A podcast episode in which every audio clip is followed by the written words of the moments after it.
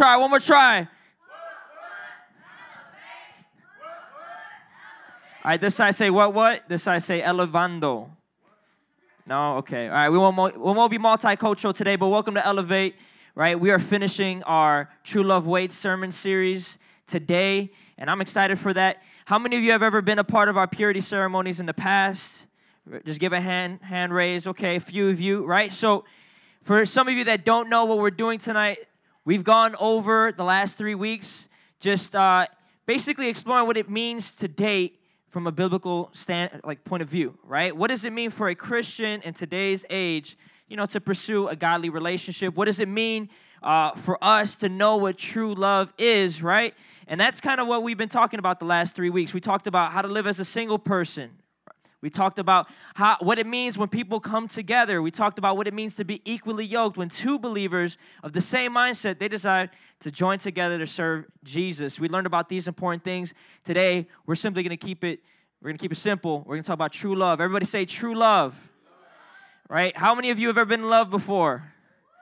Right? Amen. Some of you don't want to raise your hands because you see your parents here. You're like, oh, oh. They can't they can't know about that person, right? No, no, I'm just kidding. Y'all, y'all honest with your parents, and you gotta respect that. Now, for me, growing up, I learned a lot, like learned a lot about love the wrong way from a lot of my friends, from a lot of my family, uh, a lot of my uh, people that I looked up to, music and songs and movies. Right? How many of you like rom coms up in here? Come on, that means like romantic romantic comedies. That's a little old school. You know what I'm saying? That's like Will Smith era. That's like uh, Ben Stiller. And I'm saying that's like old people stuff, right? Like me kind of stuff, right? No, but how many of you like love songs, right? Yeah, how many of you bump some love songs? That's okay. Okay, now how many of you like military movies? Those are love movies. Those are love movies. You don't you don't understand. We're gonna get a little bit that. That's a love movie. When I when I seen Saving Private Ryan for the first time, I I cried, right? Or at least I felt like crying. It was that that manly tear, that that one drop, you know, and then you suck it back up right? And then Forrest Gump, right? How many of you seen Forrest? Dude, that's a, that's a love movie, right? Now, a lot of us, we have ideas of love based off what we see, based off, you know, maybe our experiences. But I want you guys to know what love is according to the Word of God. Everybody say true love. Let's go to First John chapter 4, verse 10. Everybody say, This is love. Say, This is love. But say it like you're singing, This is love. All right. All right, awesome. I just want to see if y'all was saying. All right. So this is love, not that we love God, but that he loved us and sent his son as an atoning sacrifice for our sins. The Bible is not painting a romantic picture here like we would picture it, but the Bible's giving us the best definition of love. See, a lot of us, we think love has to do with an attraction. We see somebody, we really like how they look, man, I think I'm in love right? Anybody ever heard of the saying, love at first sight? We think that is love, right? Some of us think maybe it's when someone does something, you know, maybe when someone, it's, it's when someone does something that we appreciate, you know, that we like, that we admire, you know? Like I love the way, uh, you know, like someone, you know, shoots a basketball, right? Like for me, I'm a basketball fan, right? And I love basketball, right? Love basketball. So I'm thinking I'm kind of obsessed with it. So that's that's kind of love when you're obsessed with something. But this is what the Bible says love is it's not that we love God, but that He loved us. Everybody say, He loved us. So, this is the point of the Bible we have to understand is that we, right, there is nothing that attracts God to man. You have to understand that. Nothing that attracts God to man. So when God looks upon the world, the Bible says God looks at the world and he sees no one, not one person that is good for all have fallen short of the glory of God. So it's not like God is looking at everybody and be like, mm, this person, man, this is a nice looking person, man. I want to make this person a believer. Or this person, don't really like their attitude. They can stay out of this, you know? God is not looking at people and picking and choosing based off what they look, their attraction, their talents, their gifts. You see, God sees us and He sees us for what we are, not what we present to others. See, a lot of times in this world, we want to give off the, the best first impression. We want people to see our good side in pictures. We really want people to fall in love with what we think we are. and what we want them to know about us. So a lot of times we hide who we are, we pretend we're someone else so that people might love us. But see, that's the opposite with God. God knows us for who we really are, our deepest secrets, the things that we don't want anyone to know, the things that we try to hide. God sees it. God sees it. He can name it. Yet it says that it's not that we love God, but that He loved us. See, the whole point of this purity ceremony is this that everyone without Christ is impure. Everyone is impure. Everyone has gone their own way. From the womb, we are doomed to be sinners without Christ. But God, He loved us. And in His love, right, He sent His Son, Jesus. See, Jesus is the only pure one. He's the only one that did it right. He's the only one that if you looked in in him, right, you wouldn't see an impure thing. There's no secret, there's no darkness in him. See, Jesus is good.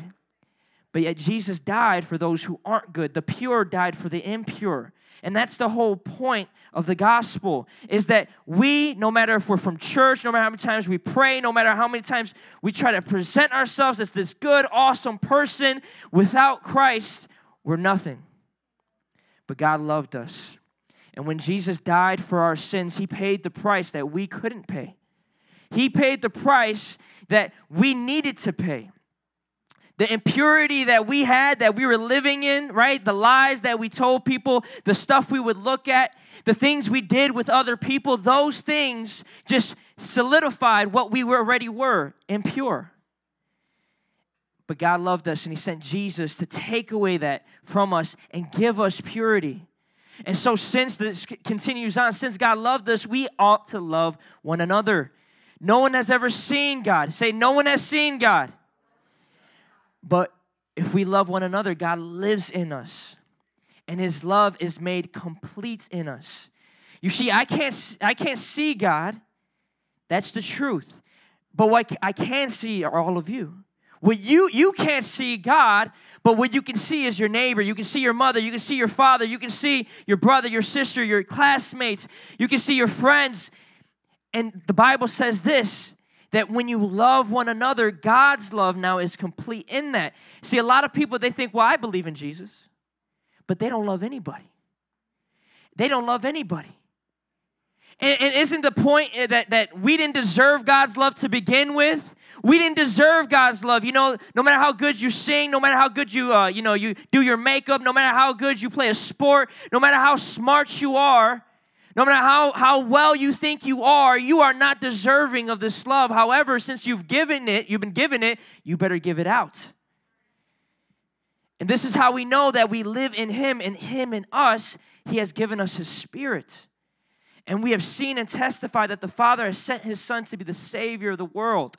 And if anyone acknowledges that Jesus is the Son of God, God lives in them and they in God. And so we know and rely on the love that God has given us or God has for us. So since we've been given this love, everybody say, since we've been given, we have to give it out because we acknowledge, we acknowledge that Jesus is God. We admit it right? We've, we've admitted, we say, yeah, Jesus is the Son of God. Jesus did die for my sins. The Spirit does live in me. God does live in me. Well, if God does live in you, then He must rule over you. Then he must actually lead you. Then the one, the one who's actually telling you to love is the one that's given you this love. So you can't just withhold it. You can't just say, Well, I'm not gonna love this person. Well, I'm not just going to love that person. Well, I'm just not going to obey God here. I'm not going to obey God there. No, because since God lives in you, right? God, this is God, the creator of the universe. Since He lives in you, then that means His love lives in you. And because his love lives in you, we understand this truth right here. A lot of people, they've tried to define love, right? Some of us say sex is love, right? You know, I'm, I'm doing uh, kind of like a, a debate thing in, in my school, and I'm letting people kind of like be open what they think about God and what they think about, you know, His Word. And a lot of people, when it comes to this, the, the, the scenario of homosexuality or sex outside of marriage, one thing that is always said is you gotta let people love how they want to love or let love people love who they want to love And the thing is, what is love? Who's defining love? We just got a definition of love. And I think the person who wrote this, that God used to write this, he's going to make it more clear on what, God, what love is or who love is. It says right here, God is love. Everybody say, God is love. So, no matter how you try to define what love is, right? Point to a movie, you point to experience, you point to maybe a couple that you've seen in your life. Maybe you point to this feeling that you have when you see your crush walk by and you say, Man, I love them, right? The Bible makes it very clear God is love. God is love. And whoever lives in, uh, whoever loves, whoever lives in love lives in God and God in them. So this is this is it today, right? You guys have to get this understanding. If we can go to 1 John 2 verse 15. What a lot of us have done is we've defined what love is ourselves. We've taken Jesus out of love. We've taken God out of love. We've taken the word and what it says out of love and we've defined it. We've made it just a, being attracted to someone, having sex with people. We've done all these things. We've made love impure. And what we've done is we've decided to love the world and not love God. We've decided to say, I love the world and I love God. Yeah, I love these things that God doesn't love, but I can love that and love God at the same time, right? But this is what it says do not love the world or anything in the world. If anyone, anyone, that means anyone, the Pope, your mom, your dad, you, your boyfriend, your girlfriend, if anyone loves the world, the love for the Father is not in them. I don't care if they call themselves a Christian. I don't care if they call themselves a leader. I don't care if it's a pastor. I don't care if it's the person preaching right. If I say something that I love something that's not of God, that means the Father's not in them. For everything in the world, the lust of the flesh, the lust of the eyes, and the pride of life comes from the Father, uh, comes not from the Father, but from the world. So we have to understand this. Everything that people are, people are saying love is, that does not come from God. When people are telling you, hey, hey, hey, well, let them love each other. Well, so what? That's not bothering you. Love is love, right? That's not from God. When people try to convince you, right? Let's say you're dating someone, they try to convince you to, to sleep with them, to have sex with them, and they tell you all these things that they love you. You got to understand that's not from God. When your friends, when they try to convince you to disobey God, I had friends growing up in high school, they would try to convince me to steal. Right? They would try to convince me to have all these good times with them to disobey God, and they they thought we loved each other in that sense, right? But that wasn't from God. You see, the love of the world cannot coexist with the love of God.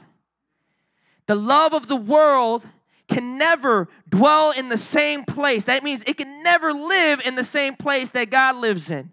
So if you have the love of the world in you, there's no way no matter how much you say with your mouth that you love God, no matter how many times you pray at these altars, no matter how many times you go to church, if you have the love of the world in you, you don't have the love of God in you at all. That's what it's saying here. So we have to understand that. We have to be honest with ourselves. We have to fully admit, okay, yes, Jesus is the Son of God. And I do have some things that aren't supposed to in me, uh, supposed to be in me that are in me. And I need God, right? The one who sent Jesus to save me from that. We have to admit that. We have to admit that. And many of us are saying, man, I've admitted that so much. I've tried my best. I've done this. I've done that. I've prayed. I, I've, I've read my Bible. I've done all these things. And here's the issue a lot of times it's not what you do, it's what you love. It's not what you do, it's what you love. It's not the fact that you got to stop doing X, Y, and Z, and that's the problem. It's the fact that you have a love issue. You love to do X, Y, and Z. You love your sin. That's the issue. If you love your sin, then of course you're going to continue to sin.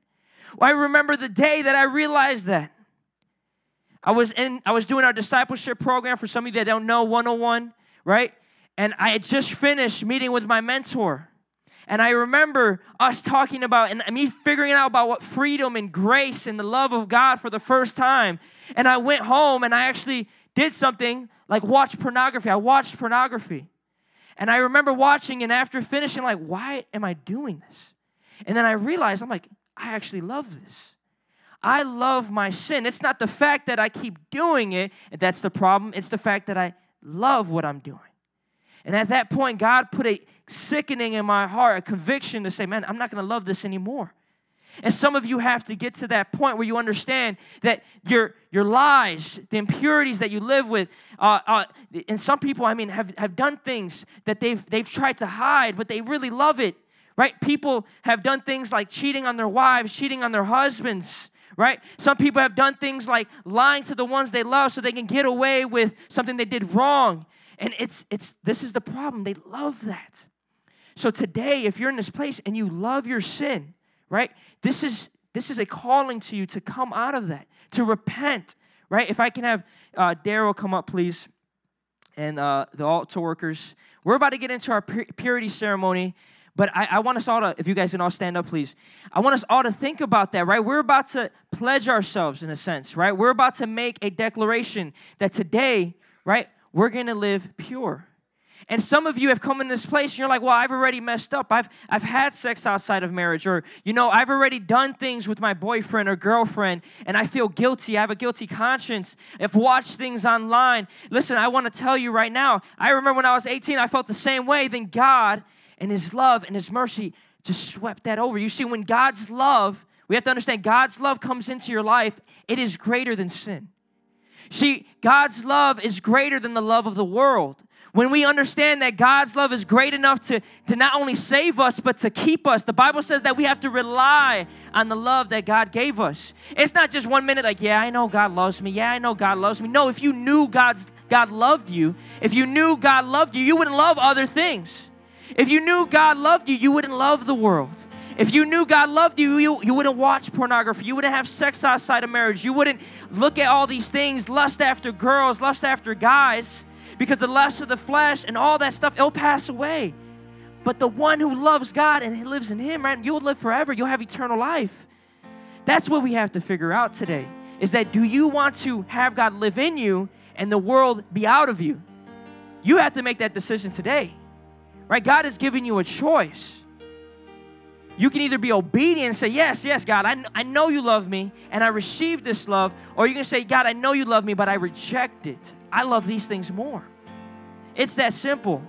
That's the decision you have to make today. So, um, as Kath, yeah, we're not having an altar call, but as you guys make the purity ceremony, right, and you put on your rings, if you guys, if you guys don't have rings, um, it's already taken care of. Already taken care of. Okay. Yeah, if you, as you guys make this decision, right, think about this message, and really make the decision in a resolved way. That means you're absolutely sure, right? You're, you're saying, man, right now, I'm not going to live for the world. I'm going to live for God and make the decision that way. Amen. So, you guys are welcome to come up to the altar, all the youth, please. We're about to begin our annual purity ceremony, and I want to welcome you guys all up. Come on up. It is a blessing to be here with you guys to take this step together. As you guys join me at the altar, I want to take some time to share my heart, right? To share with you guys what the Bible tells us about love and purity and what this moment is about, right? It's not just about the pizza and the snacks and the strawberries and all the fun pictures that we're going to take and all the fun things, right? But it is about taking a stance tonight. You're taking a stance against the lies of the of the world. You're taking a stance against what they have aimed to do, right? Redefine love. Love now, according to the world, is anything and everything. It could be an adult and a child. It could be two men, two women. It could be anything and everything. And so we take the stands against the lies of the of the world, and we say, love is God, right? Love is waiting. Love is sharing that moment with your spouse when you grow up. The world will tell you that there is no perfect love right? Everybody makes mistakes. They're going to let you down. You're going to be heartbroken. It's not worth it. Why wait? Why do any of this, right? But we know that perfect love is Jesus. We know that perfect love was God wrapped in human flesh when he came down. We know that perfect love reached out to the prisoner and said, You are my brother reached out, set them free, redeemed them. We know that perfect love came down on the cross, extended his arms, and died for each and every one of us. So we know perfect love in him. We don't have to live according to the world, we don't have to give ourselves away You can live pure and you don't have to do it alone. The Bible gives us a perfect guide in Psalms 119:9. It says, How can a young person stay on the path of purity? By living according to your word. It is that simple. If you live according to the word of God, you will remain pure. If you don't, then you won't remain pure, right? And that is not what we are going to do tonight. We're going to live according to the word of God. We're going to take this time to celebrate. Some of you guys are joining us for the first time, others are coming to commemorate this moment. And we want to walk with you as you live pure, as you walk in your path to the Lord, as you grow, as you go to school, as you go to life groups, as you go on about your life. We want to walk with you. We want to tell you that it is possible as you walk with God. At this time, we want to welcome any parent that is here. Come on up, join your child. And we are going to begin with our scripture reading and prayer for each and every youth. This moment is going to symbolize the commitment that you guys have made. And if during this time you have not lived up to that commitment, then this is your chance to redeem yourself. This is your chance to say, Lord, I have not done it, but I want to moving forward. This is a time to step forward and say, I want to live holy, Jesus. I want to live according to your word. We're going to go ahead and begin with our scripture reading right on top at the count of three. One, two, three. Don't let anyone look down on you because you are young, but set an example for the believers in speech, in conduct, in love, in faith, and in purity. Amen. At this time, we're going to go ahead and take time to pray. Parents, you can pray over your children, and we'll have our deacons and elders go around and pray for each and every one of you guys. Lord, we thank you for this time, God. We thank you for each and every youth that has taken this moment, Lord, to step against the lies of the world, God. We thank you because we know that you have great plans for them. We know that you will honor their commitment, Jesus. I thank you because I believe that Evie can live pure. I believe that she doesn't have to conform to the lies of the world, Lord Jesus, that she can wait until marriage, God, that she can live according to your word, that your plans exceed the plans of this world over her, Lord Jesus. We thank you for each and every child, God. We thank you for Olivia, Lord Jesus, for the great plans that you have over her life. We thank you because she is not bound by the lies of the world. She is free, Lord Jesus, and your plans for her life are great and they exceed what the world has said is love, Jesus. We know that she has found her love in you, Jesus, and there is nothing in this world that will hurt her. There is nothing in this world that will keep her from living according to your word, God. We thank you for all the youth, Lord Jesus, taking this time, Lord, to live according to your word, God. The world will tell them otherwise, Lord, but we stand on your word, Jesus. We say you have come down in perfect love, Lord Jesus. You have conquered sin, Jesus. We believe that it does not have a hold over any of these youth, God. We believe that they can live holy, God, that your grace and your peace and your redemption surrounds them, Jesus. Thank you, Lord Jesus, for this moment, God. We believe that chains will be broken tonight, God, that these youth will be able to commit, Lord, and not only commit, but walk that commitment, Jesus.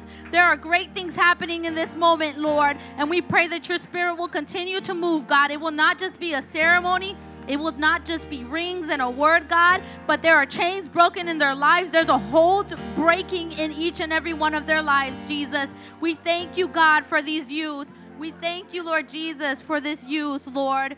Oh, thank you, Jesus. Thank you, Lord Jesus. We worship you, God. We thank you, Jesus. Praise the Lord.